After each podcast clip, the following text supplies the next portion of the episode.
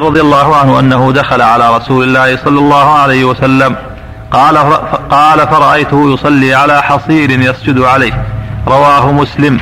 وعن ميمونة رضي الله عنها قالت كان رسول الله صلى الله عليه وسلم يصلي على الخمراء رواه الجماعة إلا الترمذي لكن لكنه له من رواية ابن عباس رضي الله عنهما. وعن أبي الدرداء رضي الله عنه قال ما أبالي لو صليت على خمس طنافس. رواه البخاري في تاريخه. هذه الأحاديث الخمسه تدل على أنه لا مانع من الصلاة على حوائل من الأرض دون الأرض. لا بأس يصلي الفرض والنفل على الأرض من دون حائل كالبساط والطنفسة والفراش المبطن وغير هذا مما يكون يفرشه الناس لأن الرسول صلى على الحصير وصلى على البساط وصلى على الخمرة والخمرة حصير من من سعف النخل هكذا قال ابن الدرداء فيما رواه البخاري في التاريخ ما أبلي صلت على خمس طرافس لو كان واحد فوق واحد لو كان حصير فوق حصير أو حصير فوق بساط آخر أو فراش آخر لا بأس بهذا. المهم أن يكون سليما ليس فيه نجاسة. فإذا كان طاهرا فلا بأس أن يصلي وليس من اللازم أن يباشر الأرض أن يباشر الأرض نفسها حصباء أو تراب أو ليس ليس من اللازم إن صلى في الأرض فلا بأس. الله جعلها مسجدا وطهورا. وإن صلى على فراش فقد صلى النبي على فراش. اللهم صل عليه فلا معنى أن يصلى على الفرش من أي جنس سواء كان من الشعر أو من القطن أو من الحصير أو من البواري أو من غير هذا من أنواع المخلوقات المباحة. وهكذا الجنود المدبوغة التي ليس فيها نجاسة أو غير مدبوغة وهي سليمة ما فيها نجاسة من مذكات المقصود أنه لا بأس بالصلاة على أي نوع من البسط الطاهرة. لأن الرسول فعل ذلك عليه الصلاة والسلام وقد زار أنسا كما في الصحيحين. فصلى له على حصير قد اسود من طول ما لبس. قال فنضحناه بماء وصلى عليه عليه الصلاة والسلام. نعم. نوع من البسط نوع من البسط مثل الزورية ومثل أشباهها نعم. نعم. أحسن الله شيخ قاموس ضبط الطفشة عيني ضبط الطفشة نعم. ضبط الطفشة المنتقى نعم. في القاموس نعم. أي. أي.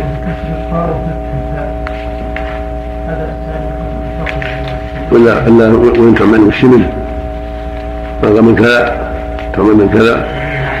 نعم. له حمل رقيق. نعم. البساط هل نقل عمن نقله بس. النهاية هذا لا خمل لها أهداب خفيفة. نعم. نعم. مثل مثل الجوال الخفيفة. نعم. نعم. اتخاذ السجادة يا شيخ دائما ما يعرف السجادة في البيوت لا يصلي إلا عليها. ما في بأس إذا كان لأجل الحرص على الطهارة لأن المحل لا يؤمن ما يحصل بهذا أسلم له لا بأس. نعم. نعم باب الصلاة في الخفين والنعلين. الحالة لأن الشعر الأصل الطهارة. إذا كان ليس هذا الأصل الطهارة لا بأس. إلا إذا علم أن الأمور ثلاثة. طاهر معلوم ونجس معلوم وطاهر شيء مجهول. يصلي على الطاهر وعلى المجهول أما اللي معلوم النجاسه فلا يصلي عليه. جزاك الله خير. نعم. ارفع صوتك. على شو؟ سطح المنزل سطح المنزل وعلى البلاط جائز. إيش؟ الصلاة على سطح المنزل أو لا؟ سطح المنزل أو على البلاط. إي نعم ما في بأس. على البلاط وعلى الجص وعلى التراب وعلى الرمل وعلى الحصى ولو كان قد طبخ بالنار ولو حرق بالنار ما يضر. نعم. ورد هنا في 765 حديث عن مغيرة بن شعبة. قال رسول الله صلى الله عليه وسلم كان يصلي على الحصيرة صبارة مذبوحة. رواه أحمد وأبو داود هنا قال فيه انقطاع عنده على غيره. أقول عنده على غيره مو عليه تابع هذا ينجبر بالرواية الأخرى الصحيحة. نعم. إذا كانت السجادة فيها بعض الصور يعني؟ تصح الصلاة لكن الأولى يكون أن تكون سادة ما فيها شيء يشوش عليه. لا خطوط ولا نقوش ولا صور. والاسطوره في الأرض في شيء موصول على الأرض يوطى يجوز. في البساط ونحوه نعم. لكن إذا كانت سادة سليمة يكون أسلم. أفضل أفضل. نعم. صور ذوات الأرواح في المكان الذي يصلي عليه ويسجد عليه. ما يضر لأنها ممتحنة. النبي صلى الله عليه وسلم قال أن في قصة عائشة كنت خدنا منها وسادتين. يتفق بها النبي صلى الله عليه وسلم في حديث أبي هريرة قال له جبريل وهو بالستر أن يتخذ وسادتان منتبذتان توطئان. نعم. اللي فيه اتصال يعني. نعم. اتخاذ السجاجيد في المساجد المفروشة. ما في شيء لا ما ما مثل بقية البسط. نعم. سم نعم نعم. الصلاة في النعل في الخفين والنعلين. عن أبي سلمة سعيد بن زيد قال سألت أنس رضي الله عنه أكان النبي صلى الله عليه وسلم يصلي في نعليه قال نعم متفق عليه. وعن شداد بن أوس رضي الله عنه قال قال رسول الله صلى الله عليه وسلم خالفوا اليهود فإنهم لا يصلون في نعالهم ولا خفافهم. رواه أبو داود. يعني الحديثان يدلان على شرعية الصلاة في النعال والخفاف لأن النبي كان يصلي فيهما عليه الصلاة والسلام وإن اليهود لا يصلون في خفافهم ولا في نعالهم خالفون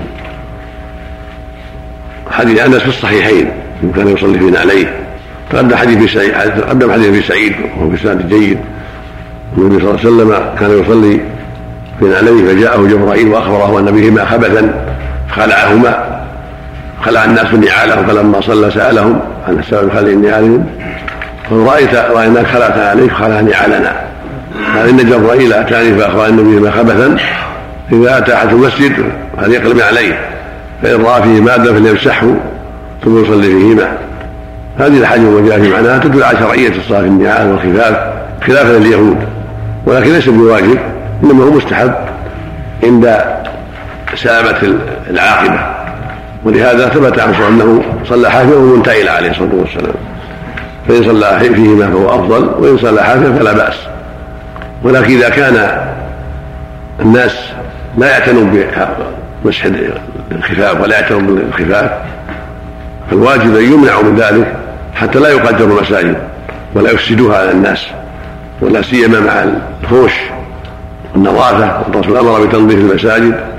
فإذا كان أغلب الخلق وأغلب الناس جفاة لا لا يبالون بمسح النعال ولا تفقد النعال أو كانت الفرش أو كانت المساجد مفروشه فينبغي في هذه الحال عدم الدخول بها وأن توضع في محل مناسب حتى لا تقدر المساجد فلا انسان فلا إنسان يتحرى فعل مستحب ويأتي بجرائم من على المصلين من توسيخهم مصلاهم وتنفيرهم من الصلاة ونحو ذلك. قد يقع بعض الجهال في أشياء كبيرة من دخوله بالقارورات على المساجد نعم. نسأل الله السلامة. نعم. الشيخ يعتبر التراب مطهر للنجاسات مثل إذا حكها وازالها بالكلية. نعم حكها ولم يبقى فيها شيء. مطهر لها نعم. المواضع المنهي عنها والمأذون فيها للصلاة. بارك الله بسم الله الرحمن الرحيم. الحمد لله رب العالمين والصلاة والسلام على نبينا محمد وعلى آله وصحبه أجمعين. قال مجد بن تيمية رحمه الله تعالى باب المواضع المنهي عنها والمأذون فيها للصلاة. عن جابر بن عبد الله رضي الله عنهما أن رسول الله صلى الله عليه وسلم قال جعلت هي الأرض طهورا ومسجدا فأيما رجل أدركته الصلاة فليصلي حيث أدركته متفق عليه. وقال ابن المنذر ثبت أن النبي صلى الله عليه وسلم قال جعلت لي كل أرض طيبة مسجدا وطهورا. رواه الخطابي بإسناده. وعن أبي ذر رضي الله عنه قال سألت النبي صلى الله عليه وسلم أي مسجد وضع أول؟ قال المسجد الحرام. قلت ثم أي قال المسجد الأقصى؟ قلت كم, كم بينهما؟ قال أربعون سنة. قلت ثم أي؟ قال ثم حيثما أدركتك الصلاة حيثما أدركت الصلاة فصل فكلها مسجد. متفق عليه. وعن أبي سعيد رضي الله عنه أن النبي صلى الله عليه وسلم قال الأرض كلها مسجد إلا المقبرة والحمام رواه الخمسة إلا النسائي. وعن أبي مرثد الغنوي رضي الله عنه قال قال رسول الله صلى الله عليه وسلم لا تصلوا إلى القبور ولا تجلسوا عليها. رواه الجماعة إلا البخاري وابن ماجه. وعن ابن عمر رضي الله عنهما قال قال رسول الله صلى الله عليه وسلم اجعلوا من صلاتكم في بيوتكم ولا تتخذوها قبورا. رواه الجماعة إلا ابن ماجه. وعن جندب بن عبد الله البجلي رضي الله عنه قال سمعت رسول الله صلى الله عليه وسلم قبل أن يموت بخمس وهو يقول إن من كان قبلكم كانوا يتخذون قبور أنبيائهم وصالحيهم مساجد. ألا فلا تتخذوا القبور مساجد. إني أنهاكم عن ذلك. رواه مسلم. وعن أبي هريرة رضي الله عنه قال قال رسول الله صلى الله عليه وسلم صلوا في مرابض الغنم ولا تصلوا في أعطان الإبل. رواه أحمد والترمذي وصححه. وعن زيد بن جبيرة عن داود بن حصين عن نافع عن ابن عمر رضي الله عنهما أن رسول الله صلى الله عليه وسلم نهى أن يصلى في سبع مواطن في المزبلة والمجزرة والمقبرة وقارعة الطريق وفي, وفي الحمام وفي معاطن الإبل وفوق ظهر بيت الله. رواه عبد بن حميد في مسنده وابن ماجه والترمذي. وقال قال وإسناده ليس بذاك القوي وقد تكلم في زيد بن جبيرة من قبل حفظه. وقد روى الليث بن سعد هذا الحديث عن عبد الله بن عمر العمري عن نافع عن ابن عمر رضي الله عنهما عن النبي صلى الله عليه وسلم مثله. قال وحديث ابن عمر رضي الله عنهما عن النبي صلى الله عليه وسلم أشبه وأصح من حديث الليث بن سعد. والعمري ضعفه بعض أهل الحديث من قبل حفظه. باب صلاة التطوع في الكعبة.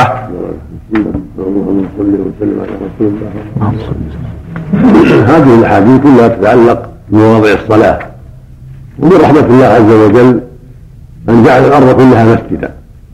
وصحت الأحاديث عن رسول الله صلى الله عليه وسلم ذلك من حديث جابر من حديث أبي ذر ومن أحاديث أخرى كلها دالة على أن الأرض كلها مسجد. فأيما يؤمن ادركته الصلاة فإنه يصلي. ما لم يكن هناك مانع فيها من نجاسة أو نحوها كمقبره وإلا فالاصل أنها كلها مسجد. في بيتك وفي الصحراء وفي بيت أخيك وفي كل مكان. كلها جعلها الله مسجدا وطهورا. فمنها فمنها يتطهر بالتراب وبما فيها من الماء ويصلي فيها أيضا. وكان من قبلنا يجمعون صلواتهم حتى يصلوها في أماكن العبادة. ورحم الله هذه الأمة وجعل الأرض كلها مسجدا.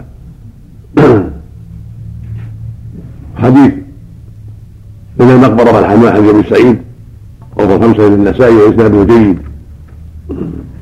علق بعضهم الارسال ولكنه وصله الثقات هو أيضا حجة في انها كلها مسجد كما في حديث جابر وأبي ذر إلا المقبرة.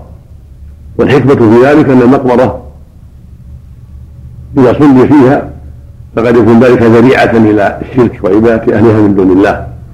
حرم الله الصلاه فيها سدا لذرائع الشرك وحماية للمسلم من أن يقع فيما وقعت فيه الأمم من ذنوب الأموات. والحمام لأنه بيت الشيطان. أو لأنه مظلة النجاسة وهو ما يتخذ للغلو والغسل وقضاء الحاجة.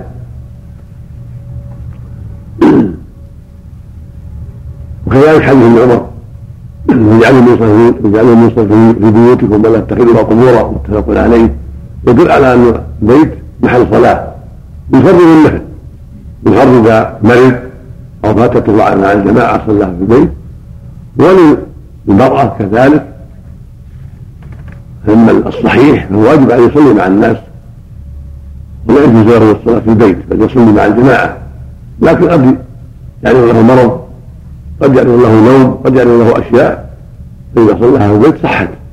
وهكذا المرأة تصلي في البيت. وفي دلالة على ينبغي أن يجتهد في الصلاة في البيت في النوافل ولهذا قال صلى الله عليه وسلم أفضل الصلاة في البيت إلا المكتوبة. فينبغي أن يكون بيته معمورا بالعبادة بطاعة الله من ذكر وصلاة وقراءة قرآن حتى يطلب منه الشياطين. ولهذا في رواية مسلم فإن الشيطان يفر من البيت ويتوقف في سورة البقرة. هذا يدل على قراءة القرآن والإكرام بذكر الله في بيوت من أسباب طهارتها من الشياطين وقلة وجودهم بها. والغفلة عن ذلك واستعمال المعاصي والمخالفات والمعازف وأشباه ذلك من أسباب كثرت الشياطين مثبطة عن الخير والصادة عن الخير. وهكذا حديث جنة بن عبد الله البجلي رضي الله عنه يقول صلى الله عليه وسلم ألا ألا وإن من كان قبلكم كان يتخذ قبور أنبيائهم وصالحين مساجد ألا ما يتخذوا الأوثان فإني أنهاكم عن ذلك. أصله إن الله قد اتخذني خليلا كما اتخذ إبراهيم خليلا. ولو كنت متخذا من أمتي خليلا اتخذت أبا بكر خليلا. ثم قال ألا وإن من كان قبلكم. فيه دلالة على أنه خليل الرحمن عليه الصلاة والسلام ودلالة على أن الصديق هو أفضل الصحابة. رضي الله عنه وارضاه ثم قال ألا وإن من كان قبلكم. يعني من الأمم كان يتخذ قبور انبيائهم وصالحيهم مساجد ألا فلا تتخذوا مساجد فإني أنهاكم عن ذلك. فنهى عن هذا من وجوه ثلاثة. اولا ذم الماضين والتحريم ان أن نتاسى بهم في ذلك. الثاني يقول فلا تتخذوا مساجد هذا نهي صريح. الثالث يقول فإني أنهاكم عن ذلك. ونهى عنها من وجوه ثلاثة عن اتخاذها مساجد أو قبور سواء كانت قبور أنبياء أو قبور صالحين. وهكذا بقية القبور لأنها تعمها العلة. فيجب الحذر من اتخاذها مساجد لانها وسيلة إلى أن تعبد من دون الله أن يعبد أهلها من دون الله عز وجل. هكذا حديث بن عمر. هكذا حديث بن عمر. حديث أبي عبد الله الغنوي قد صلوا إلى القبور ولكن في غيرها لا تتخذ قبلة المقبره صلي إليها ولا يجلس عليها لا للراحة ولا لقضاء الحاجة. وإذا كان لقضاء الحاجة صار أقبح وأشد إثما. كأن يبول عليها ويتغوط عليها هذا منكر. وهكذا الجلوس مطلقا من دون حاجة ويتكي عليها ويجلس عليها كل هذا لا يجوز. فالجسم محترم حيا وميتا. لكن إذا كان بينه وبينها حائل كجدار المسجد أو بيوت بينه وبينها هذا المحذور وإنما يكون محذور إذا باشرها بالصلاة إليها وهكذا حديث ابن عمر. أن نهى الصلاة يسأل المواطن المزبلة والمجزرة والمقبرة والحمام. قال في الطريق معاصر الإبل وفوق ظهر بيت الله. هذه سبع. ينهى عن الصلاة فيها. المزبله لانها محل قاذورات محل النجاسة. والمقبرة معروف كما تقدم. والمجزرة فيها محل الدماء النجسة. وقارعة الطريق لأنها محل للحوام ومحل النور فقد يتعرض له سوء يطأه أحد يصيبه أذى من هوام الطريق. مع أن الحديث ضعيف كما يأتي. وقضى في بيت الله يعني ما هذا الشيء منتصب. لكن الحديث ضعيف. لأنه رواية زيد بن جبيرة والأنصاري هو ضعيف من أهل العلم. وقال في الحافظ أنه متروك. وفي التغليب أنه متروك. وهكذا رواية الليل عن عبد الله بن عمر العمري ضعيف أيضا عبد الله بن عمر. فالحديث ضعيف من الطريقين. وفي بعضه نكارة. وفوق فوق ظهر بيت الله فإن الكعبة يجوز الصلاة فيها في الحجر وفي داخلها وفوق ظهرها لأنها قبلة كلها قبلة هواها قبلة. ليس المقصود جدارها لو هدمت والعياذ بالله صلى الناس إلى محلها ولا يضرهم همها. لأن المقصود محلها وهواها ليس المقصود بناءها فالصلاة فيها وفي الحجر وفي ظهر يجزي لأنها كلها قبلة كل شيء منها قبلة. ولكن الحديث هذا ليس بشيء. ولهذا صلى ولهذا صلى في الكعبة. وقال لحال عائشة صلي في الحج فإنه من البيت. واختلف العلماء هل يصلى فيها الفرض؟ على قولين. والصواب أنه لا حرج أن يصلي فيها الفرض لعدم الدليل على المنع.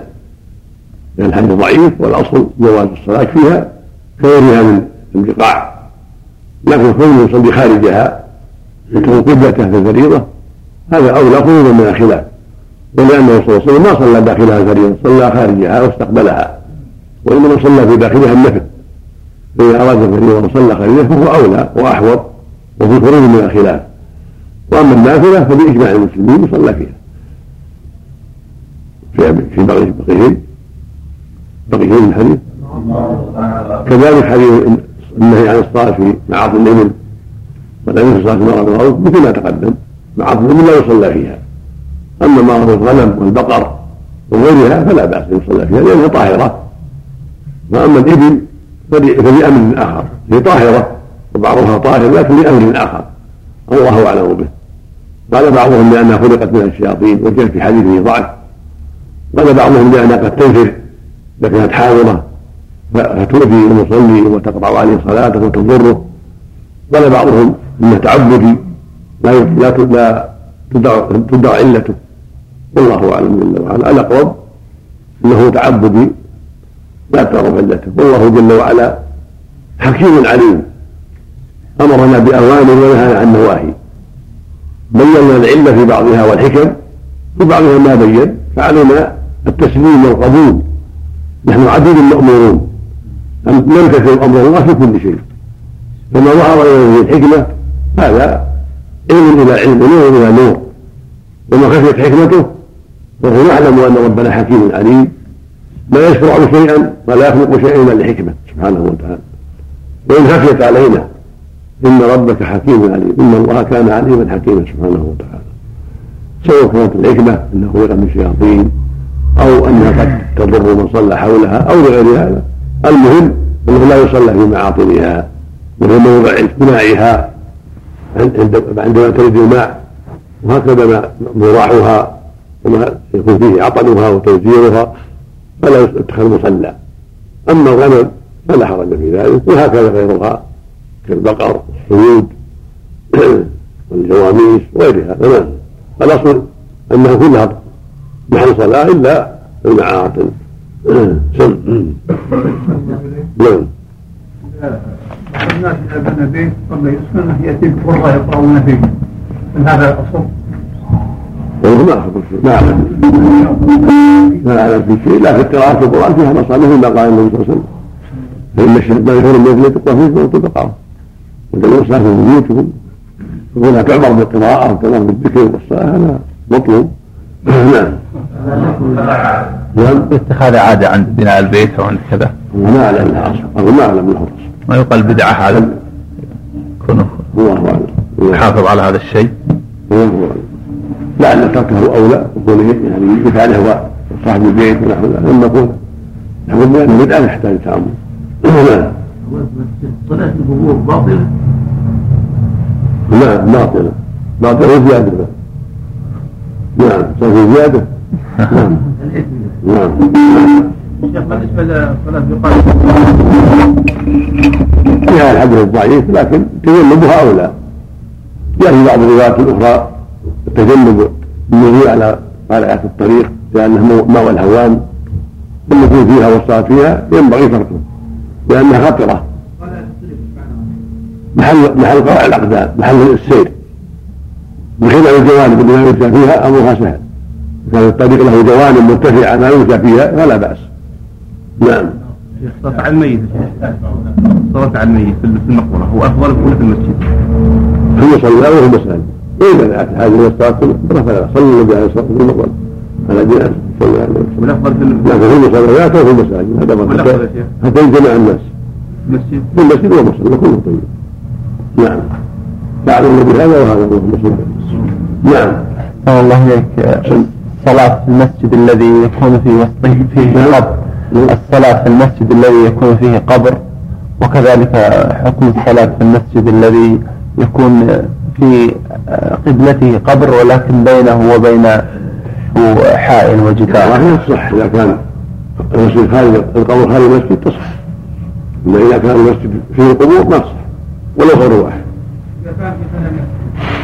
إذا كان تبع المسجد لا يصلى فيه كان تابع للمسجد أما إذا كان خارج المسجد وليس في حكم المسجد ولا يضر. يعني صار الحائل موجود سواء كان في قبلته أو في يمين أو شمال أو امام أو خلف إذا كان خارج المسجد صار صحيح ولا شيخ ولو كان المسجد- في المياه خلاف المسجد. نعم.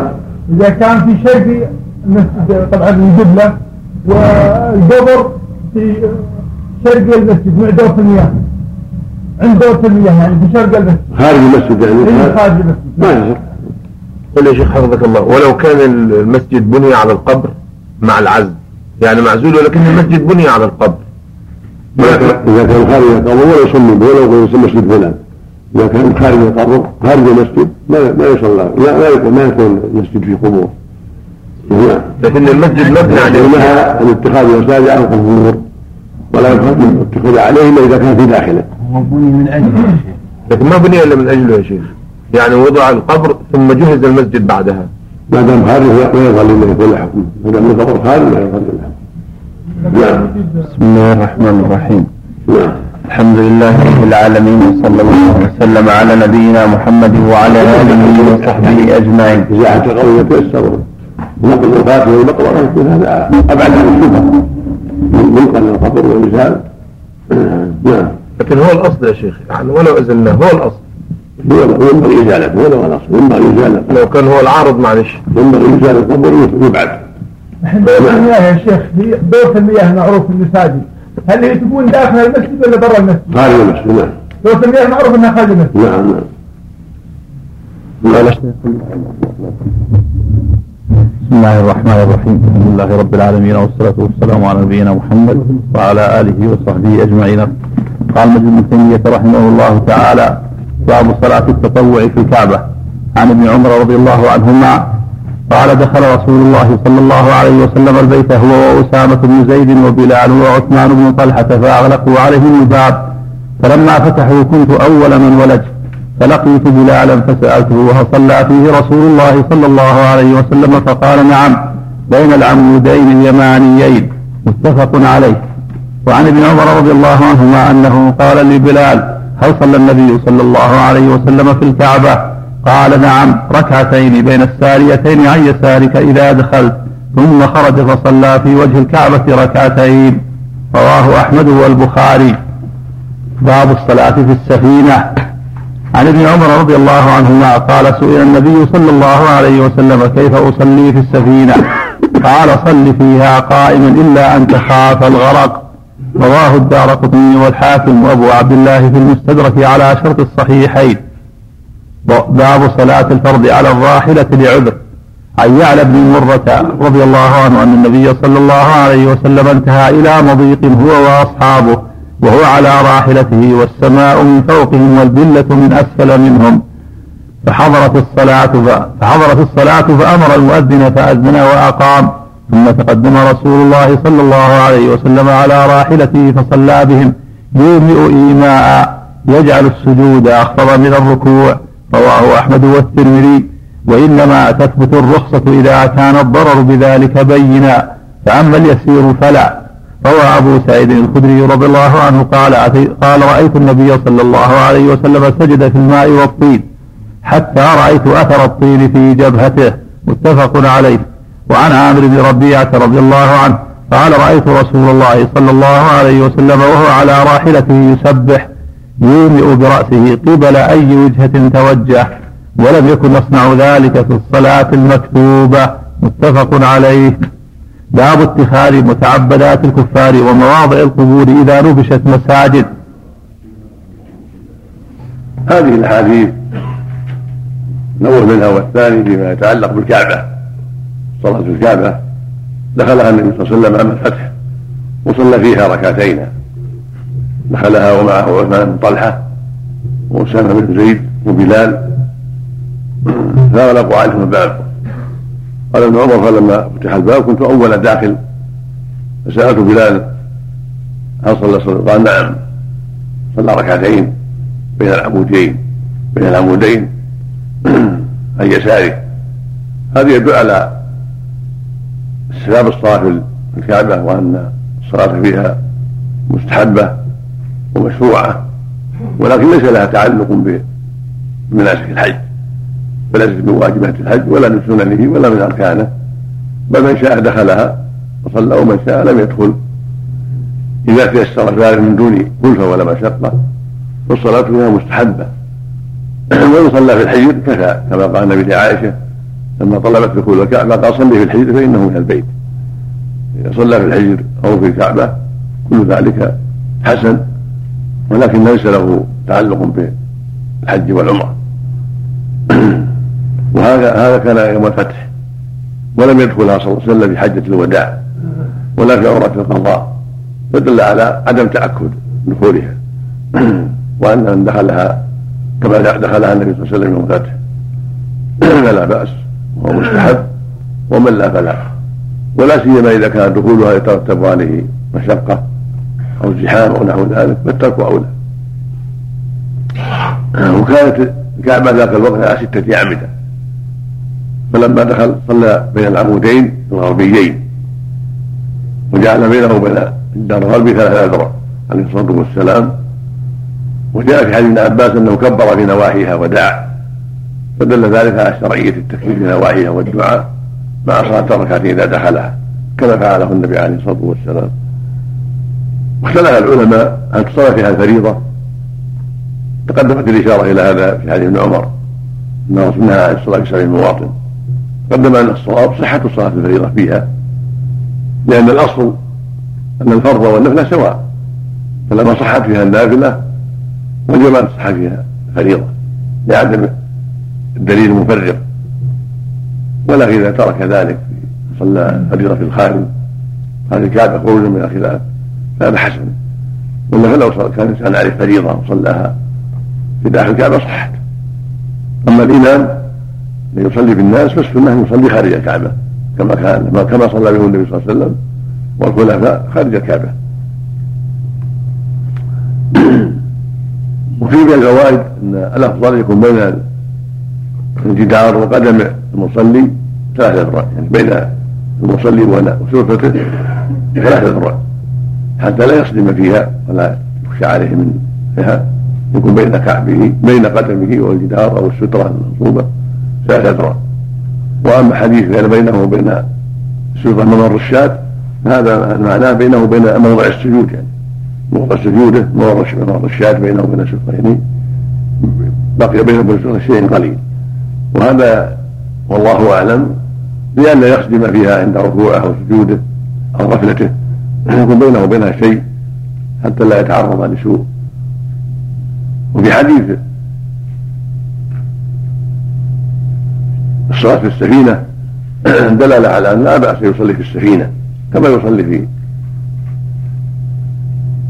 الطائرة والقطار وغير ذلك. هذه المراكب البحرية والبرية يصلى فيها على حسب الطاقة. فيصلي فيها الحديث وإن كان فيه ضعف لكن معنى الصحيح وقد فعله الصحابة. صلوا في السفن والمراكب. أخبر النبي صلى الله عليه وسلم أن الجيش يغزو في سبيل الله والمركبون ثبت هذا البحر. معلوم أنهم تعرض لهم الصلوات فيصلون في السفن والمراكب البحرية. وهكذا المراكب الجوية والمراكب البرية يصلون فيها إذا دعت الحاجة إلى ذلك. ولكن في الفريضة لا بد من استقبال القبلة والركوع والسجود مع القدرة. فإن لم يقدروا أولى بالركوع والسجود وأجزأت الصلاة لأن السفينة قد يكون فيها حركة قد تكون ضيقة ما تتسع للسجود وهكذا السيارة وهكذا القطار وهكذا الطائرة. فإن تيسر له يسجد سجد. ووجب عليه ذلك. وإلا أومى بالسجود كما يومي بالركوع لقوله تعالى فاتقوا الله ما استطعتم. وفي النافلة لا بأس يصلي إلى غير القبلة كما في حديث عمرو بن ربيعة وغيره يصلي حيث كان وجهه حيث كان حيث كان وجه الطائرة أو السيارة أو السفينة. أما في الفرض فإنه يستقبل القبلة ويدور يدور مع السفينة أو مع الطائرة كما كيف دارت في الفريضة حتى لا يصلي إلا إلى القبلة كما أخبر الصحابة رضي الله عنهم أنه كان عليه السلام في الفريضة يصلي إلى القبلة. ينزل في الأرض يصلي إلى القبلة عليه الصلاة والسلام. وإنما كان يصلي على الدابة في النوافل في النوافل في صلاة الليل والوتر صلاة الضحى ونحو ذلك يصلي على الراحلة. والأفضل أن يصلي إلى القبلة عند الإحرام يستقبل عند الإحرام كما جاء في حديث أنس. ثم يجعل يصلي إلى حيث كان وجهه جمعا بين الأخبار. والأحاديث الصحيحة كلها ليس فيها استقبال القبلة عند الإحرام ولكن جاء في حديث أنس عند أبي داود. والإسناد حسن أنه كان يستقبل القبلة عند الإحرام. فإذا فعل ذلك كان ذلك حسنا وجمعا بين الروايات. وفي حديث يعلم مرة الدلالة على أنه إذا كان هناك مانع من الصلاة في الأرض بالفريضة جاز يصلي على الدابة. وهكذا يصلي على السيارة يصلي على طائرة على السفينة بالفريضة عند الحاجة إلى ذلك فيصلي إلى القبلة ويركع ويسجد القبلة.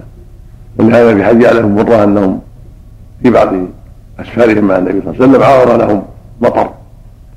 صار المطر من فوقهم والبلة من تحتهم. السيل يمشي من تحتهم. فأوقف النبي الإبل عليه الصلاة والسلام وأمر بالأذان والإقامة وتقدم بناقته. وصاروا خلفه صفوا خلفه وصلوا خلفه. ينمي بالركوع والسجود يركع في الهواء ويسجد بالهواء. والحديث هذا رواه أحمد والترمذي. قال الشوكاني صح عبد الحق. وحسنه النووي لكن في إسناد ضعف. ولهذا ضعفه البيهقي. فأصاب لأنه من رواية عمرو بن عثمان به مر عن أبيه عن جده. قال صاحب التهذيب والتقديم في في عثمان بن يعلم مره أنه مجهول لا تعرف حاله ولا ولم يروي عنه إلا واحد.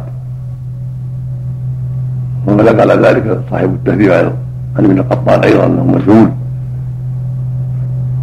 والمجهول مجهول العين روايته ضعيفة لا تقوم بالحجه وكذلك ابنه عمرو بن عثمان حفيد يعلى قال في التقرير إنه مستور ومجهول الحال. فيكون كما قال ابن اليقين حديث ضعيف. ولكن معناه صحيح.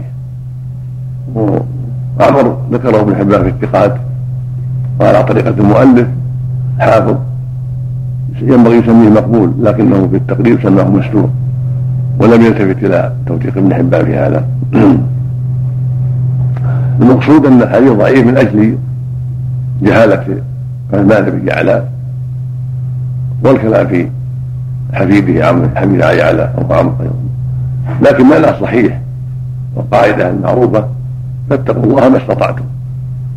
فالمعنى صحيح إذا احتاج الناس إلى الصلاة على الدواب للخوف مثلا أو لأن الأرض طين أو لأسباب أخرى لم يستطيعوا معها الصلاه في الأرض ومثل المريض الذي ما يستطيع أن ينزل عن المطية ومثل ما يعرض للناس في الصحراء في الطائرات في الجو في المراكب البحرية ولا يستطيع أن يسجد. فإنه يصلي يصلي على حسب حاله. يستقبل القبلة ويصلي ويؤمن بالسجود إذا لم يستطع السجود. مثل المربوط على مطيه المريض المربوط على مطيه لا يسقط لا يستطيع نزوله. أو الخائف اللي ما يستطيع ينزل لأن العدو خلفه. ويصلي على حسب حاله ويومي عن السجود والركوع. هذا لما قاعدة فاتقوا الله ما استطعتم. نعم. الله من النصوص الأخرى يعني. نعم. يقول يؤخذ من من قواعد الشريعة لا من هذا الحديث يعني. جواز. قواعد تؤيد هذه هذه جعلها رضي الله. عفى الله عنه. الترمذي تفرد به عمر بن الرماح البلخي. ما عمر بن رحت ثقة ما يظهر لكن مصيبة من عمرو بن عثمان بن يعلى وابيه الترمذي رحمه الله. ذكر عمر. الرماح واعرض عن العله العليله التي اشار لها البيهقي رحمه الله أحسن أقول إذا صرت الطائرة قبل الوقت أحسن لي أن يصلي الحاري وفيه جماعة أصبر ولو فات الوقت أصلي لا وياهم لا صلى على هذا في الطائرة. إيه. وإذا تيسر صلوا جماعة في الطائرة صلوا جماعة في الطائرة. إذا تيسر إذا تيسر. نعم. عفى الله. إذا نعم اذا كانت الطائرة تدور القبله ولا يدور يستطيع معها يدور معها حسب طاقته. ما يميز ما يستطيع. اي شيء يجتهد يجتهد فاتقوا الله ما شاء نعم نعم حديث لا يدخل البحر إلا حاج أو غاز ضعيف نعم مو صحيح نعم شيخ الآن يصلون بالطائرة وهي واقفة بالمطار يصلون جلوس على الكراسي هذا ما يجوز يعني يكون في انتظار هذا ينبغي التنبيه عليه كان واقع في وادي يصلي يجب أن يصلي واقف ويسجد ويركع. يعني ما ما في خطر هذا. الطيور تنتظر المطورات ساعة مثلا. لا لا يجب هذا يجب أن يصلي واقفا ويسجد يصلي إلى قبله ويسجد. لأن ارضها مثل أرض السبيل. وما في مكان. لا بين بين لا في مكان في بين بين بين المراكب هذه بين الكراسي. واحد يعني ما في جماعة. ولو وحده صلي ولو وحده يصلي وحده نعم الخوف من البلل يا مثلا يكون عذر كان في السجود. وورد الرسول صلى الله عليه وسلم حديث معروف كان رايتني اسجد في ماء وطين وقال للاخر هذا لا يضر لا يضر هذا حديث ابي سعيد نعم. لكن إذا كان شيء يشق عليهم كثيرا أما الشيء اللي ما يشق كثيرا ما, ما يمنع السجود. نعم. لكن لو كان السيد يمشي وارض ما يستطيع ما يستقر عليه أهل الطين والمرة البعد واضحة. نعم يعني المقصود الشيء خفيف ما, ما يمنع. نعم. الله أكبر. المنع من صلاة في الكعبة الفريضة. هذا الجمهور أقول الجمهور ذهبوا إلى هذا. ما ما عندي خبر. ما أتذكر عندي. هل الجمهور على هذا أو هذا؟ ما أتذكر. الخلاف مشهور.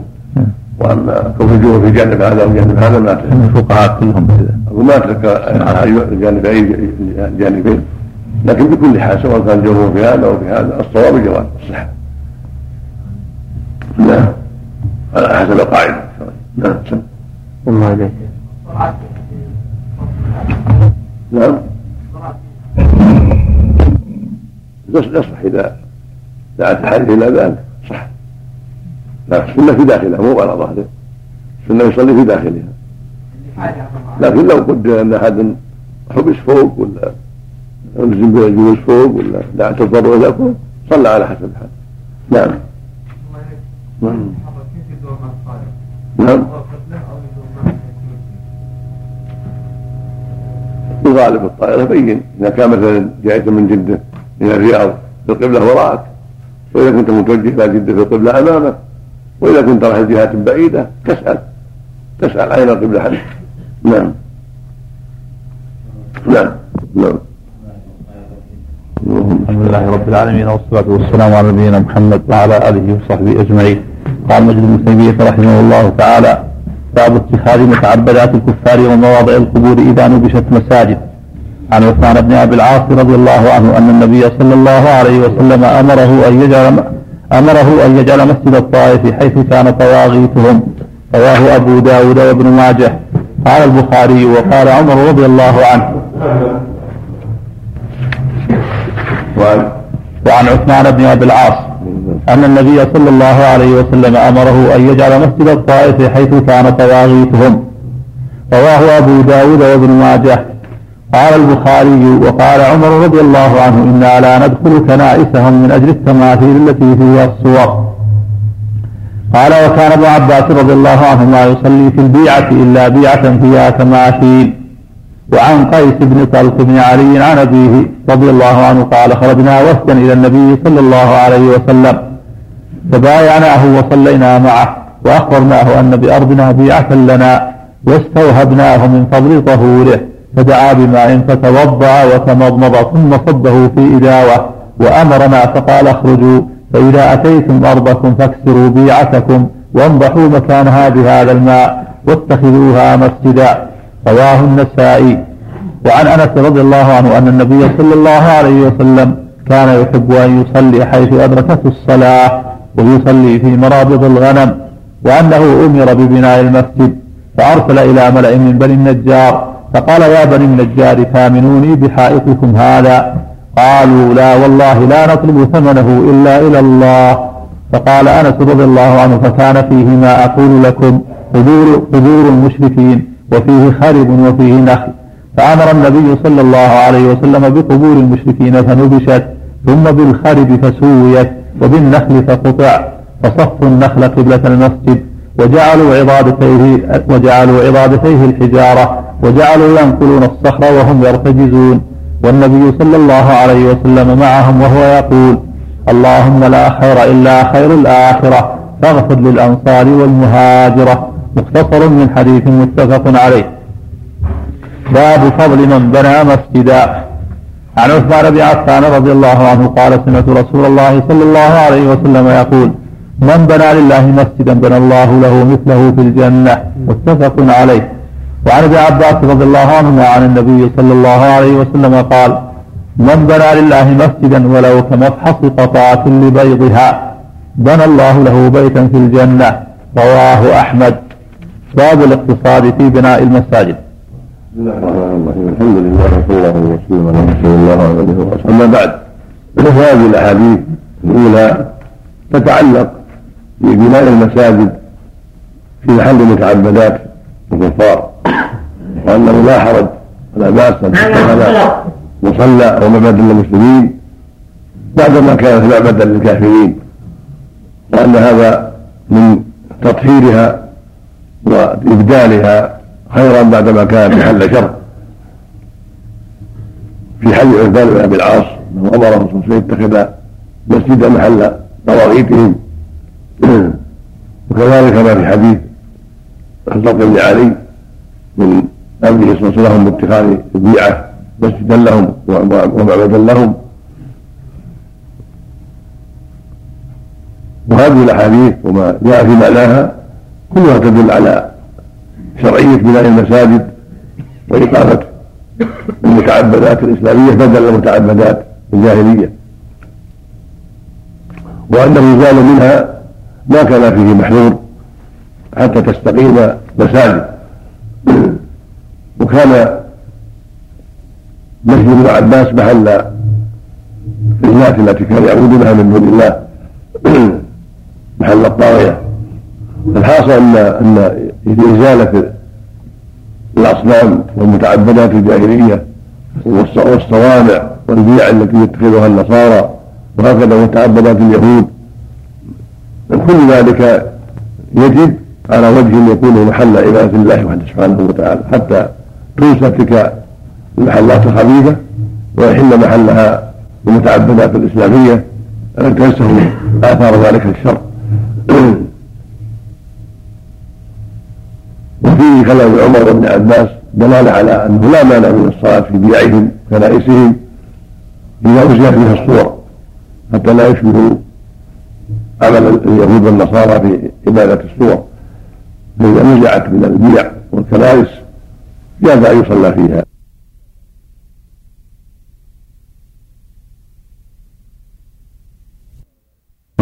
آثار ذلك الشر. وفيه كلام عمر بن عباس دلالة على أنه لا مانع من الصلاة في بيعهم كنائسهم إذا أزيل فيها الصور حتى لا يشبه عمل اليهود والنصارى في عبادة الصور. فإذا نزعت من البيع والكنائس جاز أن يصلى فيها. وأنه لا حرج ولا بأس أن تتخذ مصلى أو معبدا للمسلمين بعدما كانت معبدا للكافرين وأن هذا من تطهيرها وإبدالها خيرا بعدما كانت محل شر. في حديث عثمان بن أبي العاص أنه أمره صلى يتخذ مسجدا محل طواغيتهم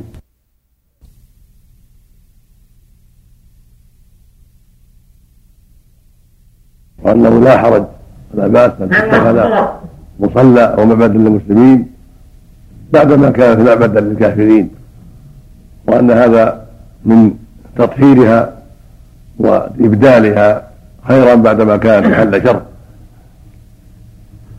في حديث عثمان بن أبي العاص أنه أمره صلى يتخذ مسجدا محل طواغيتهم.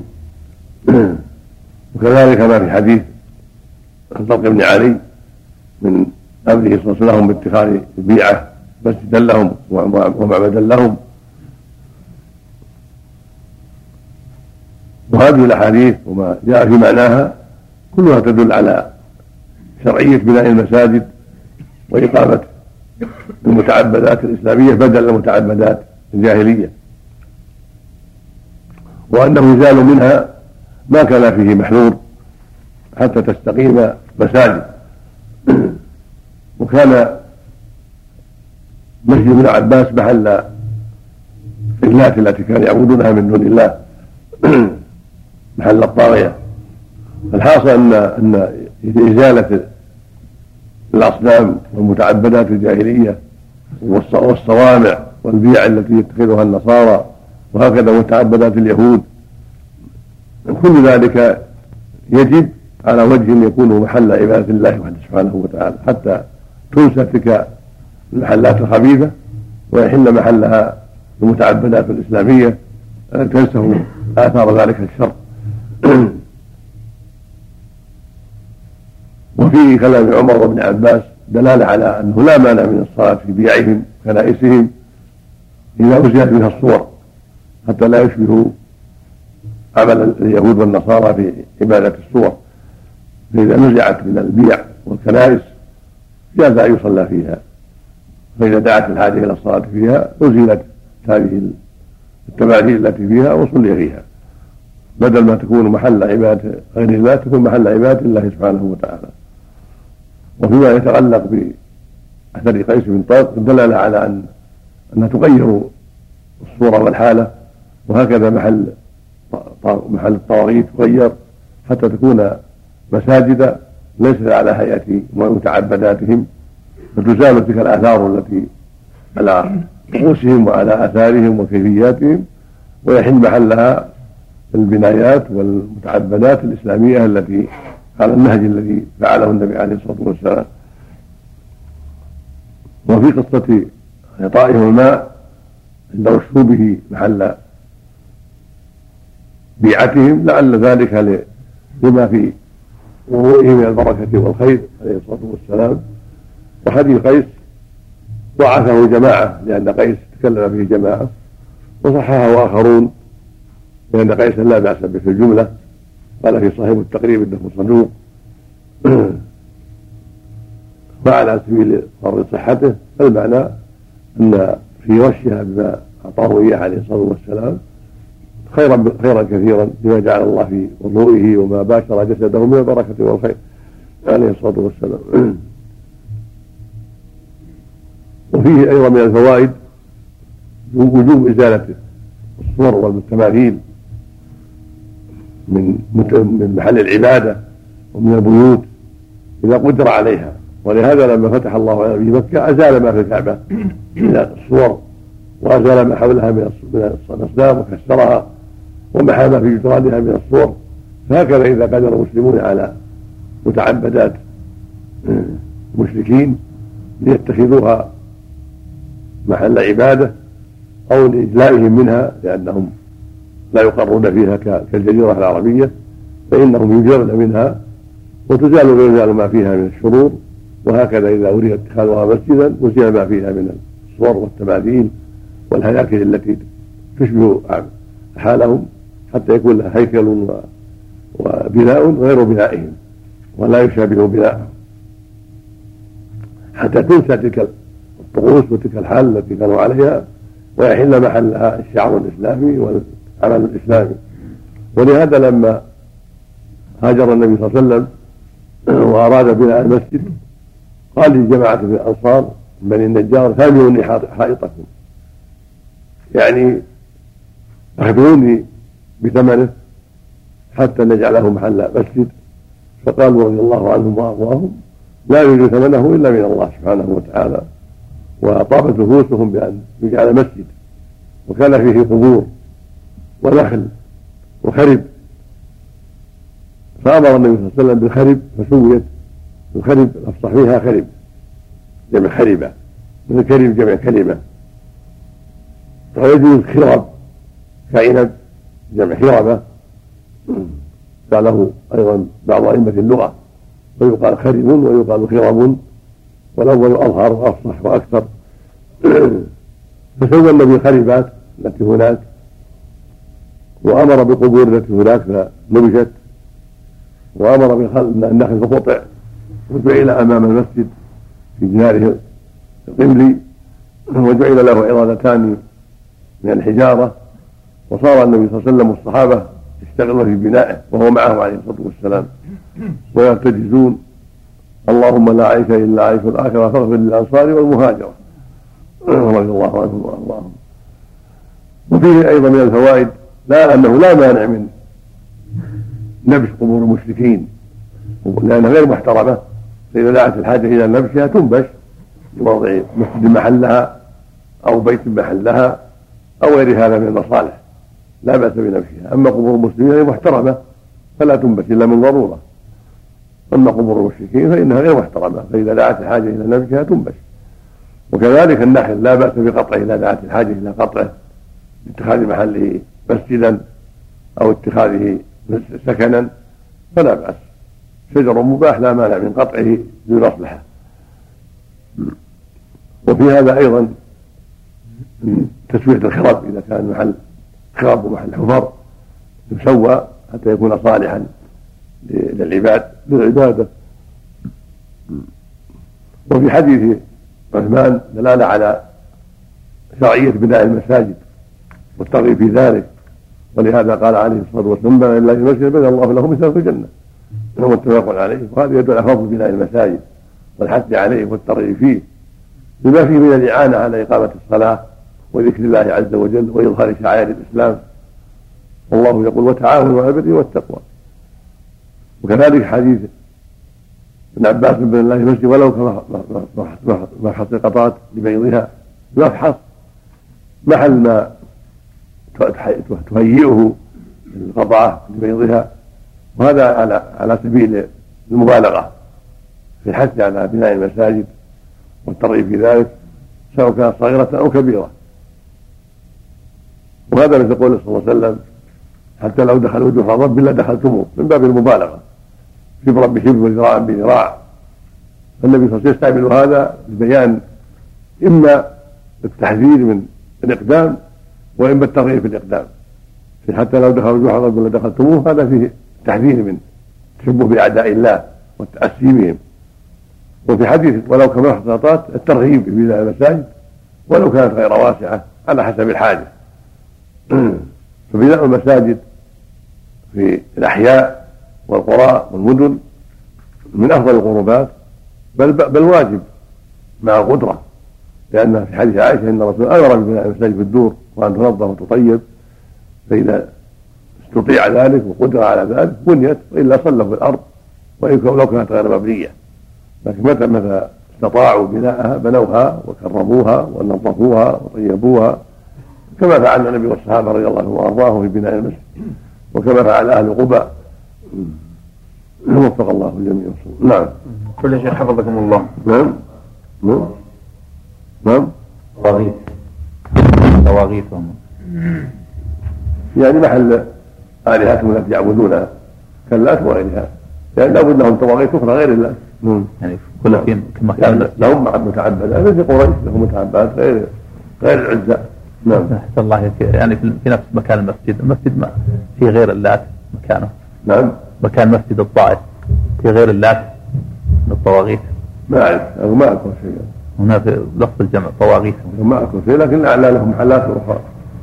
يعني في في ومسجد الطائف أمر حيث كان لا أخرى في أثناء الطائف يعني يكون محل متعبد غير غير المسجد المعروف.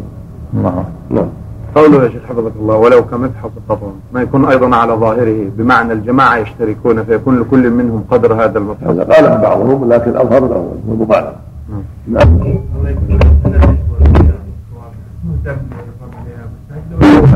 إذا دعت الحاجة إلى حجمها وإذا كانت صالحة تغير الصورة التي تشبه حالهم في ظلائها أو توسيعها أو غير ذلك مما يغير ما هم عليه. نعم. صورة معلقة أو شيء هل لا يصلى فيه بناء على لولا هذه الصور لصلينا فيها؟ ينبغي لأن الصلاة إذا كانت في جهة القبلة قد يوهم تشبه بأعداء الله ويصلون إلى الأصنام. فترك ذلك مثل ما قال عمر وابن عباس لولا ما فيها من الصور نعم.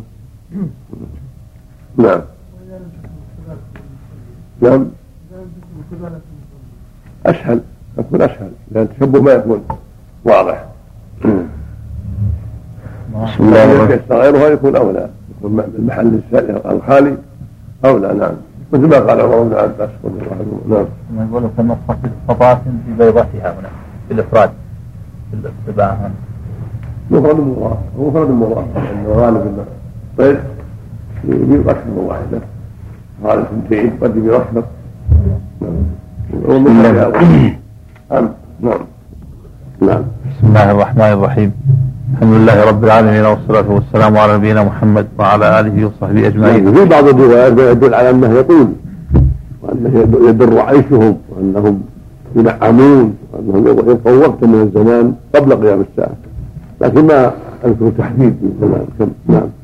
اللهم قال مجد ابن تيمية رحمه الله تعالى باب الاقتصاد في بناء المساجد. إنه يعودون إلى عبادة الأوثان وعبادة الأشجار والأحجار والاصنام يعود عبادة اللات والعزى ما كان مسلم عن عائشة لا تذهب الليالي والايام حتى تبدل اللات والعزى. نعم نسأل الله. نعم. باب الاقتصاد في بناء المساجد. نعم. عن ابن عباس رضي الله عنهما قال قال رسول الله صلى الله عليه وسلم ما أمره بتشييد المساجد قال ابن عباس رضي الله عنهما لا تزخرفنها كما زخرفت اليهود والنصارى رواه أبو داود وعن أنس رضي الله عنه أن النبي صلى الله عليه وسلم قال لا تقوم الساعة حتى يتباهى الناس في المساجد. رواه الخمسة إلا الترمذي. وقال البخاري قال أبو سعيد رضي الله عنه كان سقف المسجد من جريد النخل. وأمر, وأمر عمر رضي الله عنه ببناء المسجد وقال أكن الناس من المطر وإياك أن تحمر أو تصفر فتفتن الناس. باب كنس المساجد وتطيبها وصيانتها من الروائح الكريهة. عن أنس رضي الله عنه قال قال رسول الله صلى الله عليه وسلم عرضت علي أجور أمتي حتى القلاة يخرجها الرجل من المسجد. نعم. عرضت علي أجور أمتي حتى القلعة يخرجها الرجل من المسجد. مثل قد الغزاة حتى المشاة. نعم نعم نعم. عرضت علي أجور أمتي حتى القلعة يخرجها الرجل من المسجد. وعرضت علي ذنوب أمتي فلم أرى ذنبا أعظم من سورة من القرآن أو آية أوتيها رجل ثم نسيها. رواه أبو داود. وعن عائشة رضي الله عنها قالت أمر رسول الله صلى الله عليه وسلم ببناء المساجد في الدور وأن تنظف وتطيب. رواه الخمسة إلا النسائي. وعن سمرة بن جندب رضي الله عنه قال أمرنا رسول الله صلى الله عليه وسلم أن نتخذ المساجد في ديارنا وأمرنا أن ننظفها.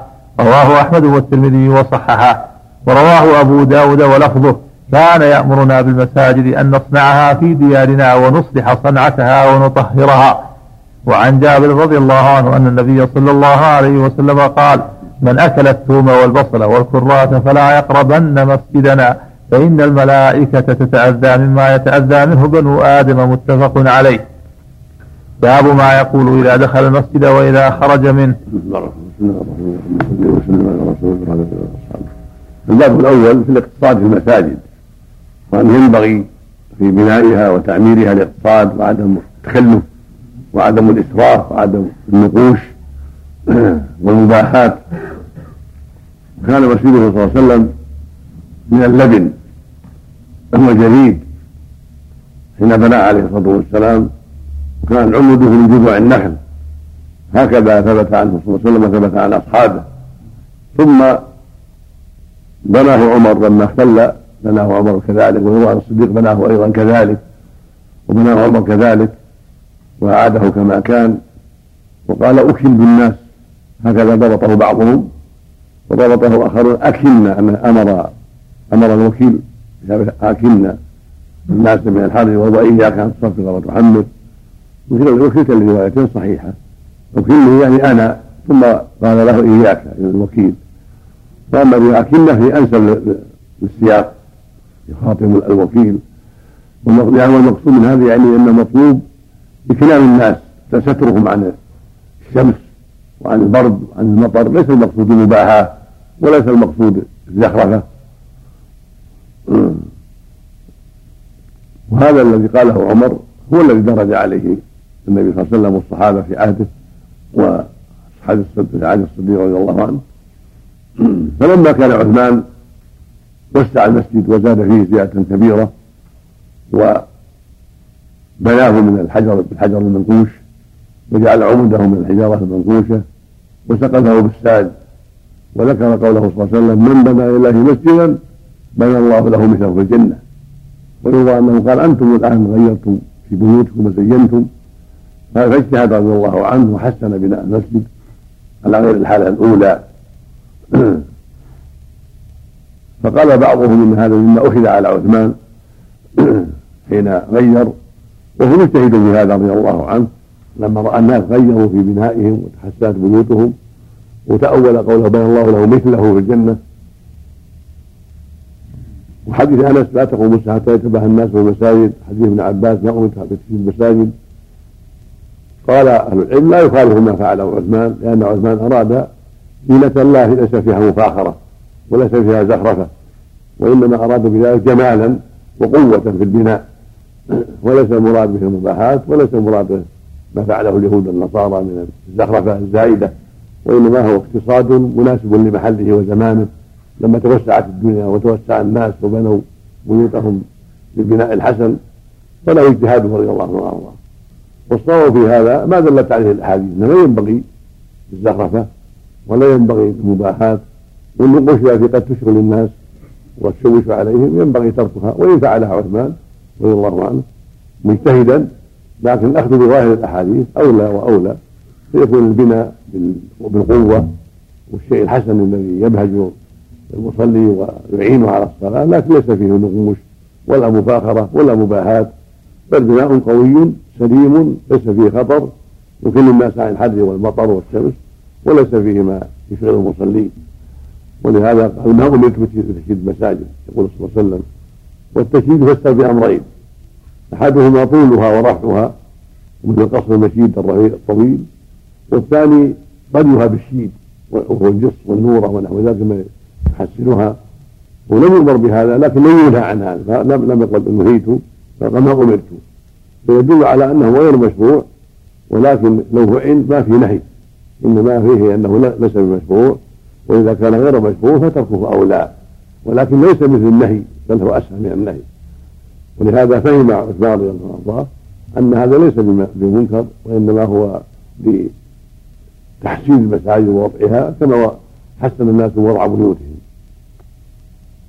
وهكذا قول قول ابن عباس لا تزخرفونها هذا من كان ابن عباس اكرم من قول صلى الله عليه وسلم لتتبعن سنة من كان قبلكم.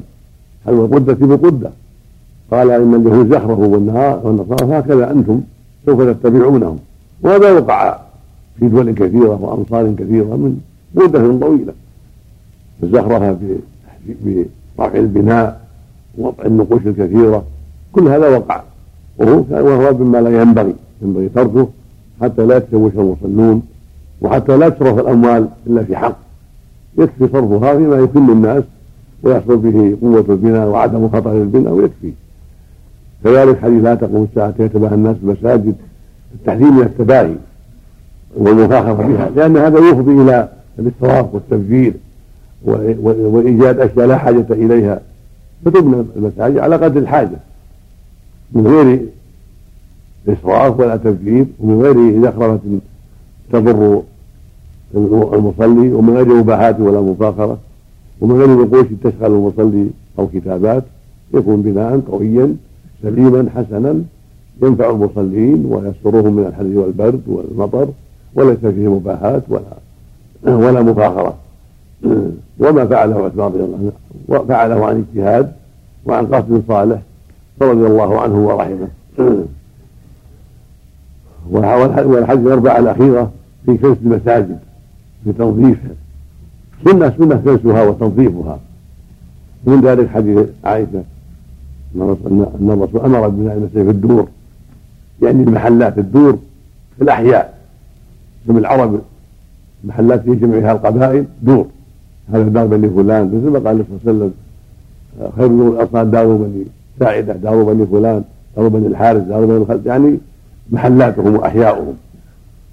فالمقصود هنا دور القبائل وأحياء العرب والأحياء تكون في البلاد في أكنافها وأطرافها تبنى فيها المساجد حتى يصلي فيها أهل المحلة الساكنون هناك وليس المراد البيوت محل السكن لا. قد ظن بعضهم هذا وغلط. المراد هنا الدور التي هي محلات تجمع الناس. حي بني فلان مثل عندنا حي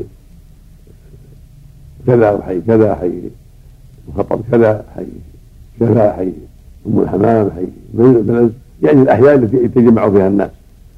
أمر الرسول ببناء الدور فيها حتى يصلي فيها أهل المحلة وأمر أن تنظف من القاذورات وأن تطيب حتى تكون لها الرائحة الطيبة. وكذا في حديث سمرة بهذا المعنى. وهذا مشروع والأصل فيه الوجوب. الأصل في الأوامر الوجوب. قال بعضهم انها للسنية فلو صلوا بغير بناء فلا بأس لأن الله جعل مسجدا وطهورا ولكن بناء المساجد فيه مصالح.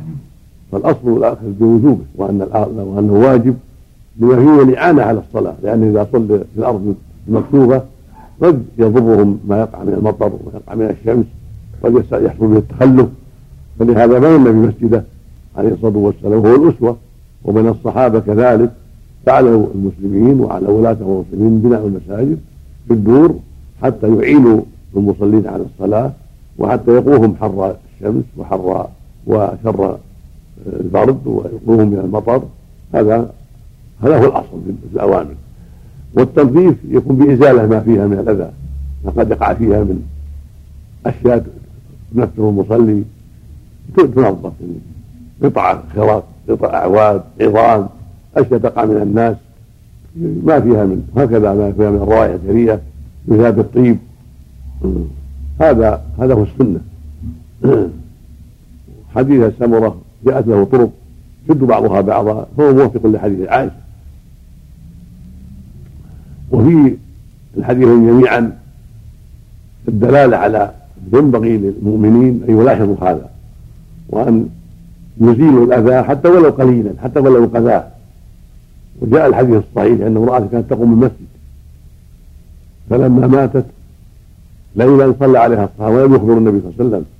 فلما أصبحوا وعلموه الا كنتم آذنتموني؟ دلوا لي على قبرها فدل دلوه فصلى على قبرها عليه الصلاة والسلام. تقديرا لعملها الصالح وتنظيفها المسجد. اللفظ الآخر إنه كان غلام يقوم المسجد فالمقصود ان هذا يدل على شرعية ان تنظيف المساجد ولو الشيء القليل حتى ولو القذاه حتى ولو الشيء اليسير. لأن إذا تجمع اليسير مع اليسير مع اليسير كثر. فإذا تعاهد المسلمون ذلك زال الأذى وبقيت المساجد نظيفة آه، تشجع المصلين على الحضور وتعينهم على الوجود في المساجد وعلى إقامة حلقات العلم وعلى الرغبة في أداء الصلاة فيها لما فيها من النظافة النظافة والطيب. وفي حديث أنس زيادة ويعزأ ذنوبهم ذنوب الأمة. فلم أرى أعظم من سورة أو, أو, أو, أو آية أوتيها رجل من القرآن ثم نسيها هذا الحديث ضعفه جماعة من العلم. وذلك لأنه من طريق عبد المجيد بن عبد العزيز بن أبي رواد عن ابن جريج عن المطلب بن عبد الله بن حنطب عن أنس. وهذا السند ليس بقائم ولهذا لما عرض الترمذي هذا على البخاري استغربه واستنكره وقال لم يسمع المطلب من أصحاب النبي صلى الله عليه وسلم. وهو, مدلس أيضا. المطلب كثير التدليس كما قال الحافظ والإرسال ولم يسمع من أنس ولم يقل سمعت انسا. ثم أيضا في ابن جريج وهو مدلس فلم يصرح بالسماع. وعبد المجيد أيضا فيه كلام قال فيه الحافظ صدوق يخطئ. وهو مرجع أيضا وقال فيه ابن حبان متروك وإن كان روى له مسلم في بعض المتابعات فالحاصل أن الحديث ضعيف من هذا السند ومن نكارته قول أعظم من سوره وكرههم من ينساها. النسيان يقع من الناس من الأنبياء وغير الأنبياء بل يعصم من النسيان. ثم ليس لو فرضنا أنه منكر ليس هذا أعظم ذنب. أعظم الذنوب الشرك بالله عز وجل. يقول اعظم ارى في ذنوبها شيء أعظم من سوره هذا ما يدل على كذب المتن وعدم صحته. الحديث ضعيف ونسيان السورة ونسيان الآية ليس بذنب وليس بجريمة ولا منكر وإن كان مستحبا للمؤمن أن يتحرى ويحرص على حفظ ما يسر الله له من القرآن ودراسته هذا أمر مطلوب ومشروع لكن ليس ليس عليه جريمة لو نسي آية أو نسي سوره ثم تعهد بعد ذلك فقد ثبت عنه صلى الله عليه وسلم أنه قال إنما أنا بشر مثلكم انسى كما تنسون. فإذا نسيت فذكروني وثبت عنه أنه قال رحم الله فلان فلانا. لقد اذكر لقد اذكرني آية كذا آية كنت اسقطتها المقصود أن هذا يقع من الناس حتى من الأنبياء. من يعصم ما يعصم أحد من النسيان. فهذا مما يدل على ضعف الحديث وأن ابن جريج دلسه أو المطلب دلسه عن ضعيف أو كذاب أو مجهول فلا يعتمد عليه في هذه الزيادة. وأما حديث جابر في في النهي عن المجيء المساجد من أكل ثوما أو بصلا أو كراسا فهذا له شواهد كثيرة عن النبي صلى الله عليه وسلم. وثبت أنه صلى الله عليه وسلم كان يغمر من كما في حديث عمر يغمر ما روي منه البصل والثوم ويخرج من المسجد إلى البقيع. هذا ممنوع لا يجوز للمسلم أن يأتي وفي الرائحة الكريهة من الثوم والبصل والكراس أو غيرها من الروائح الكريهة. فإن هذا يؤذي المصلين ويؤذي الملائكة. فإن الملائكة تتأذى مما يتأذى من الإنسان. فلا يجوز المسلم أن يتعاطى ذلك. بل إذا أكل ثوما أو بصلا لحاجة دعت الحاجة إلى ذلك فليصلي في بيته. أو يتعاطى شيء يزيل هذه الرائحة. ولا يجوز تعمد أكل هذا الشيء اللي يتخلف عن الصلاة؟ لا لا يجوز ذلك لأن هذا من الحيل الباطلة. ولكن إذا دعت الحاجة لأكلها لجوع وحاجة أو للتداوي أو نحو ذلك فليعالج الموضوع بما يزيل الرائحة أو يأكلها في وقت بعيد عن وقت الصلاة حتى تزول الرائحة. فإن قدر أن الرائحة موجودة فلا يأتي المسجد بل يصلي في بيته. هكذا أمر عليه الصلاة والسلام. والله أعلم. ويلحق بهذا كل رائحة كريهة. مثل صاحب السنان إذا رائحة كريهة أسنان ما, ما, ما يتعاهد ما يجوز هذا بل يجب أن يتعاهد ما فيه حتى يزيل الأذى عن الناس وعن الملائكة أو التدخين. بعض الناس ما يبالي يتعاطى التدخين ويأتي ورائحة واضحة بينة يؤذي من حوله. كذلك يمنع هذا يجب ذلك يجب عليه أن يمتنع من هذا. اولا التدخين محرم ثانيا إذا بلي بذلك فليحذر ذلك في وقت الصلاة وليبتعد عن ذلك. وليعالج الموضوع حتى يزول عنه الرائحه فيصلي مع إخوانه المسلمين. نعم. نعم. يخرج المصلين جميعا حتى الامام. كيف؟ أقول مثلا حتى الامام اذا اكلهما من هذا عام يعم هو أولى الناس بهذا نعم لو وجد صاحب الرائحه نعم لو وجد صاحب الرائحه يخرج من المسجد نعم يخرج من المسجد إذا استطعت إذا استطاع الإمام ان يخرجه نعم لكن يعلم يعلم نعم نعم. نعم. أقول إذا كان في بناء المسجد في بعض الأبنية يعملون أشياء فيها مشابهة للمشركين وفيها نفقات عالية جدا وفيها أيضا فساد فيما بعد مثل القذاب الآن. المهم الاقتصاد مثل ما تقدم المهم أنه ينبغي فيها الاقتصاد والحرص على قلة المال مهما أمكن. نعم. ثابت الآيات في في المنابر. كذلك ما ينبغي لأنها تشوش أيضا وتشغل المصلين أقل أحوال الكراهه نعم. المساجد.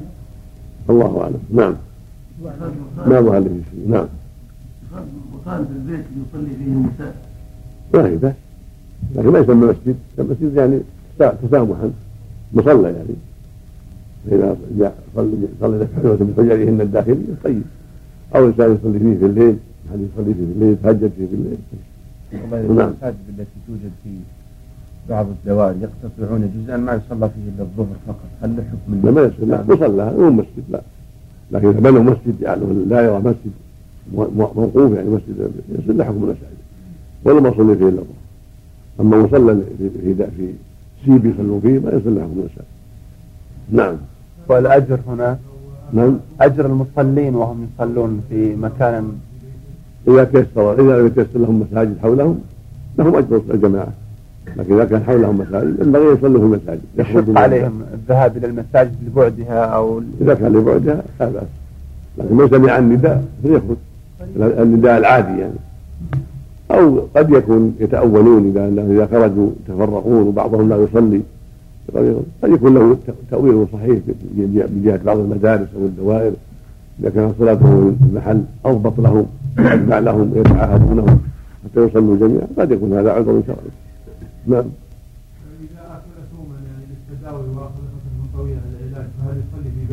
نعم يصلي في بيته. لكن إذا تيسر له دواء يزيله أو يفد منها قبل وقت الصلاة يعالج إذا استطاع شيء. فاتقوا الله ما استطعتم. هو هو معذور نعم. في الحالة؟ نعم المعذور له أجر. نعم. القرآنية يا شيخ اللي في ثوب الكعبة ينبغي؟ نعم. الآية القرآنية اللي في ثوب الكعبة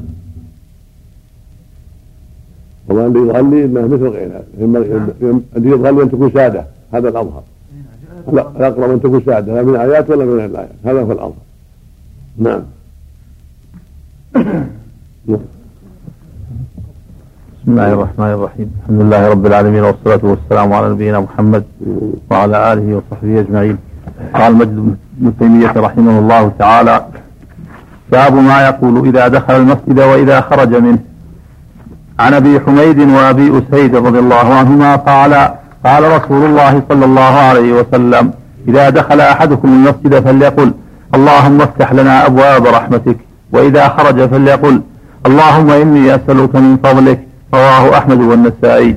وكذلك مسلم وأبو داود وقال عن أبي حميد أو عن أبي أسيد بالشك.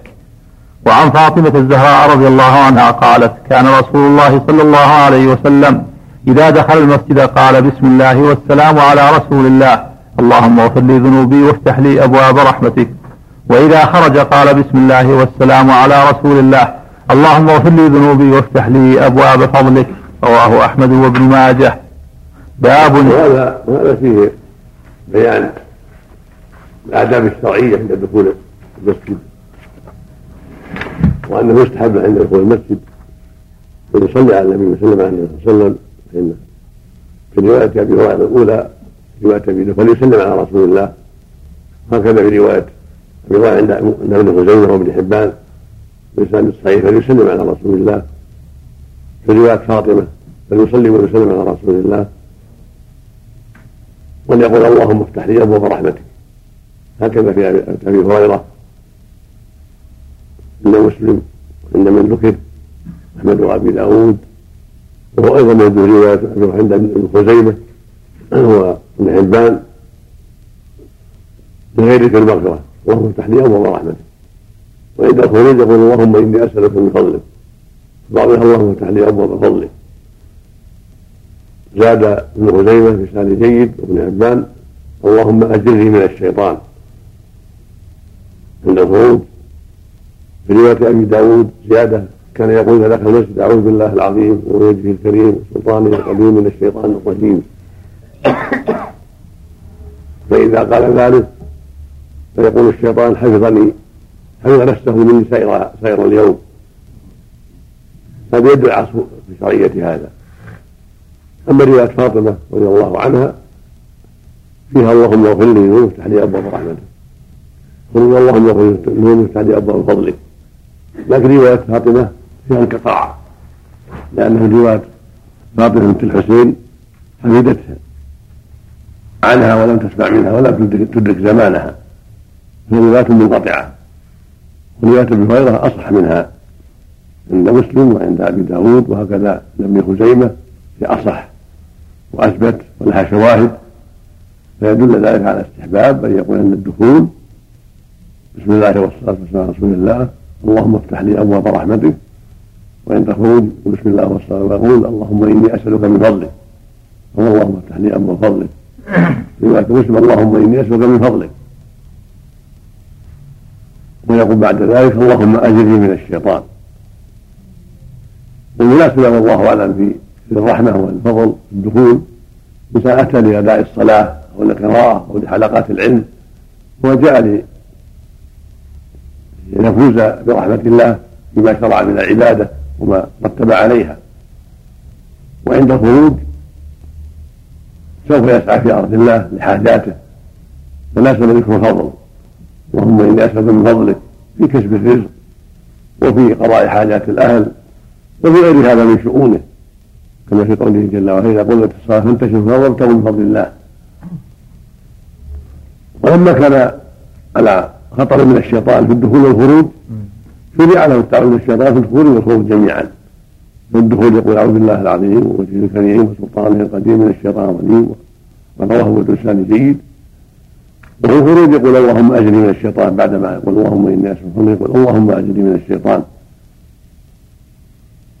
وساق ابن القيم رحمه الله حديث ابي هريره في خروج في جلاء الافهام أيضا. المقصود أن مجموع الروايات تفيدنا هذا هذا الذكر. عند الدخول صلوا صلي وسلم على النبي صلى الله عليه وسلم ويقول اللهم افتح لي ابواب رحمتك. هذا أثبت من زيادة اللهم اغفر لي. وإن زادها فلا حرج بالشواهد وعند الخروج يسلم على النبي وصلى عليه الصلاة والسلام ويقول اللهم إني أسألك من فضلك أو اللهم افتح لي أبواب فضلك اللهم أجرني من ذلك اللهم أجرني من الشيطان. وعند الدخول يقدر له اليمنى عند الخروج اليسرى وهذا معروف من الأدلة الأخرى. فإن اليمنى يبدأ بها في الفضل ويبدأ باليسرى في المفضول ومعلوم أن دخول المسجد أفضل من الخروج منه فيبدا فيه باليمنى والخروج باليسرى بخلاف دخول مع قضاء الحاجة هو بالعكس. يدخل باليسرى ويخرج باليمنى. نعم. بوجه الكريم رواه رواه ابو داود بسند جيد لا بأس. وداود؟ عن ابي طالب بسند صحيح نعم. يجمع بين هذه الروايات كلها؟ يجمع بينها كلها نعم. فالوجه له اليمنى ويقول بسم الله والصلاة على الله العظيم ووجه الكريم وسلطانه القديم من الشيطان الرجيم اللهم افتح لي أبواب رحمتك وعند الخروج قد له اليسرى ويقول بسم الله والصلاة والسلام. على رسول الله. اللهم إني أسألك من فضلك اللهم اجرني من الشيطان. فإذا كرر ثلاثة فحسن كان إذا دعا دعا ثلاثة. اللهم مشروع التكرار. التكرار مشروع هنا. نعم. التكرار. على القاعدة. فالنبي إذا دعا دعا ثلاثة. اللهم نعم. الله عليك نعم. زيادة بسم الله صحيحة نعم.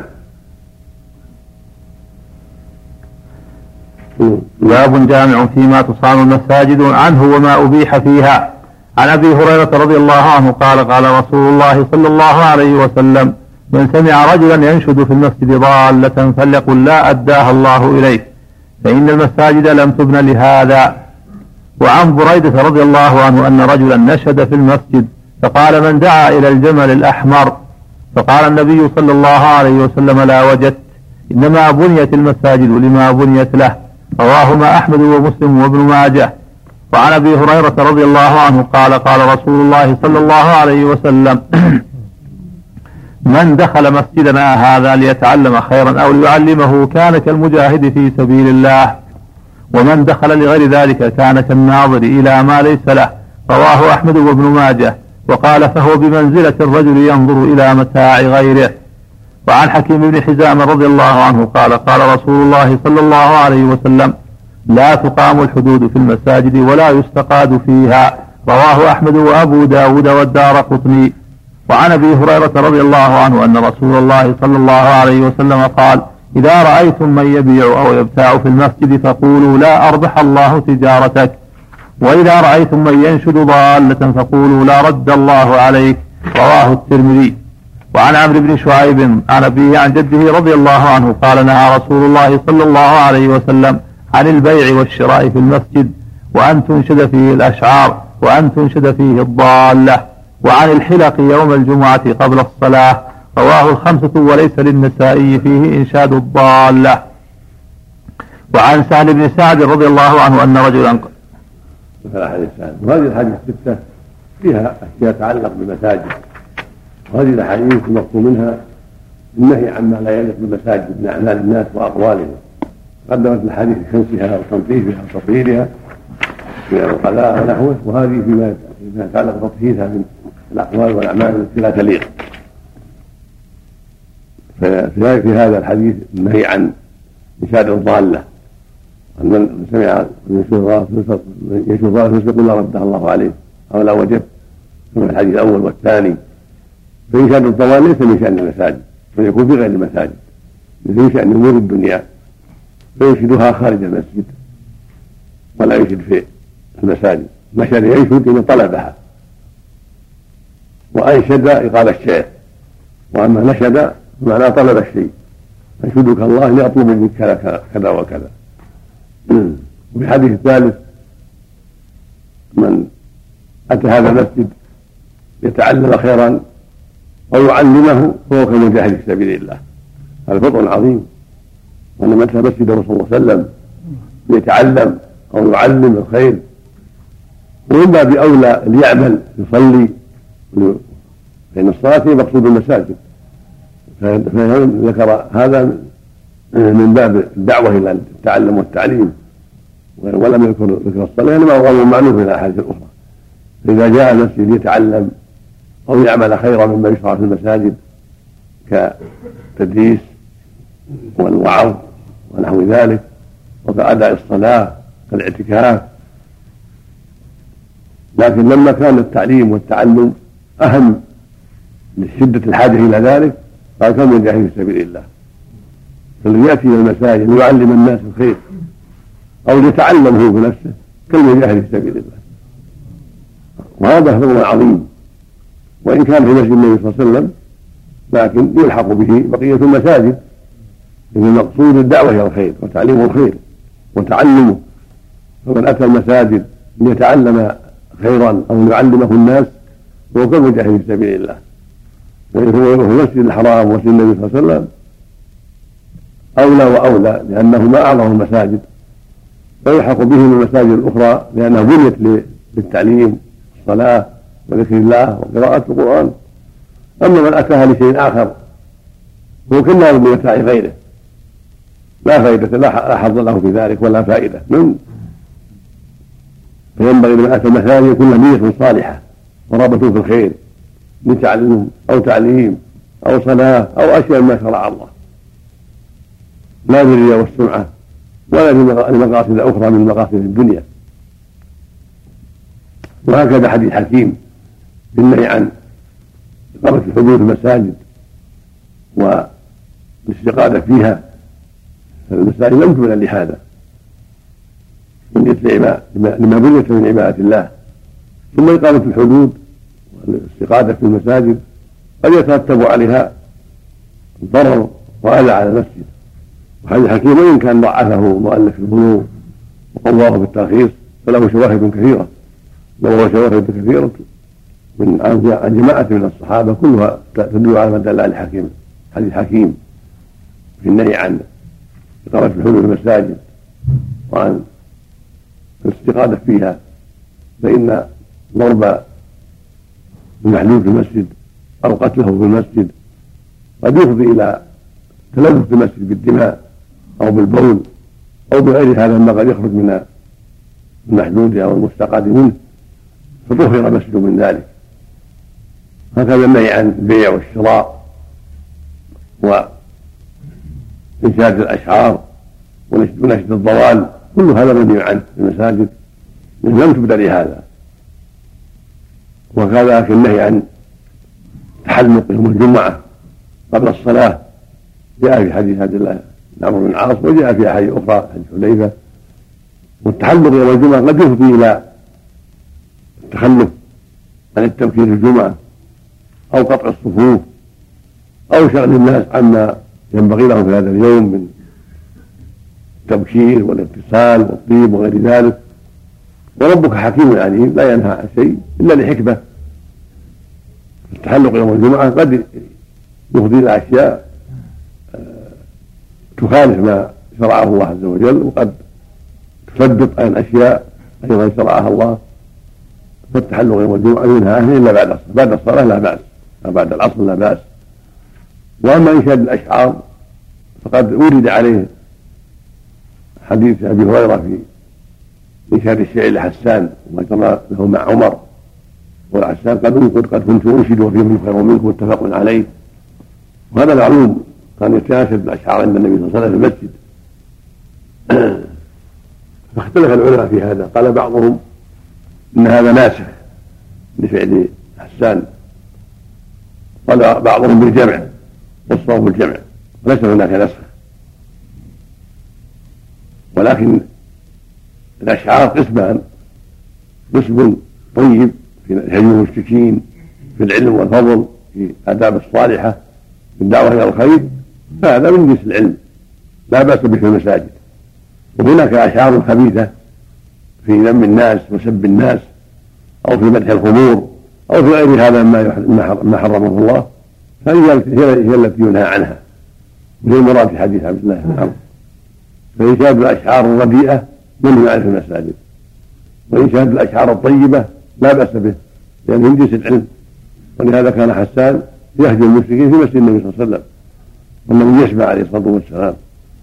ويقول اللهم أيده روح القدس ويقول اهجهم وليس بيده انه لا أشد عليهم وقع النبل. هذا هو الصواب في الجمع بين النصوص لما يتعلق بانشاد الأشعار. والله أعلم. سم نعم. مثلا ساعة أو قلم في المسجد هل يسأل أهل المسجد داخل؟ ظاهر العموم لا. لأن النهي عن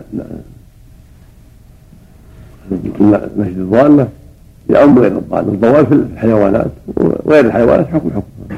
من وجد عباءتي من وجد كتابي من وجد عالم مثل مثل الضال من لهذا؟ نعم. الله عنك. نعم. الظاهر ولو يقف عند الباب ويقول من من وجد كتابي أو من وجد عباءتي نعم نعم. عمل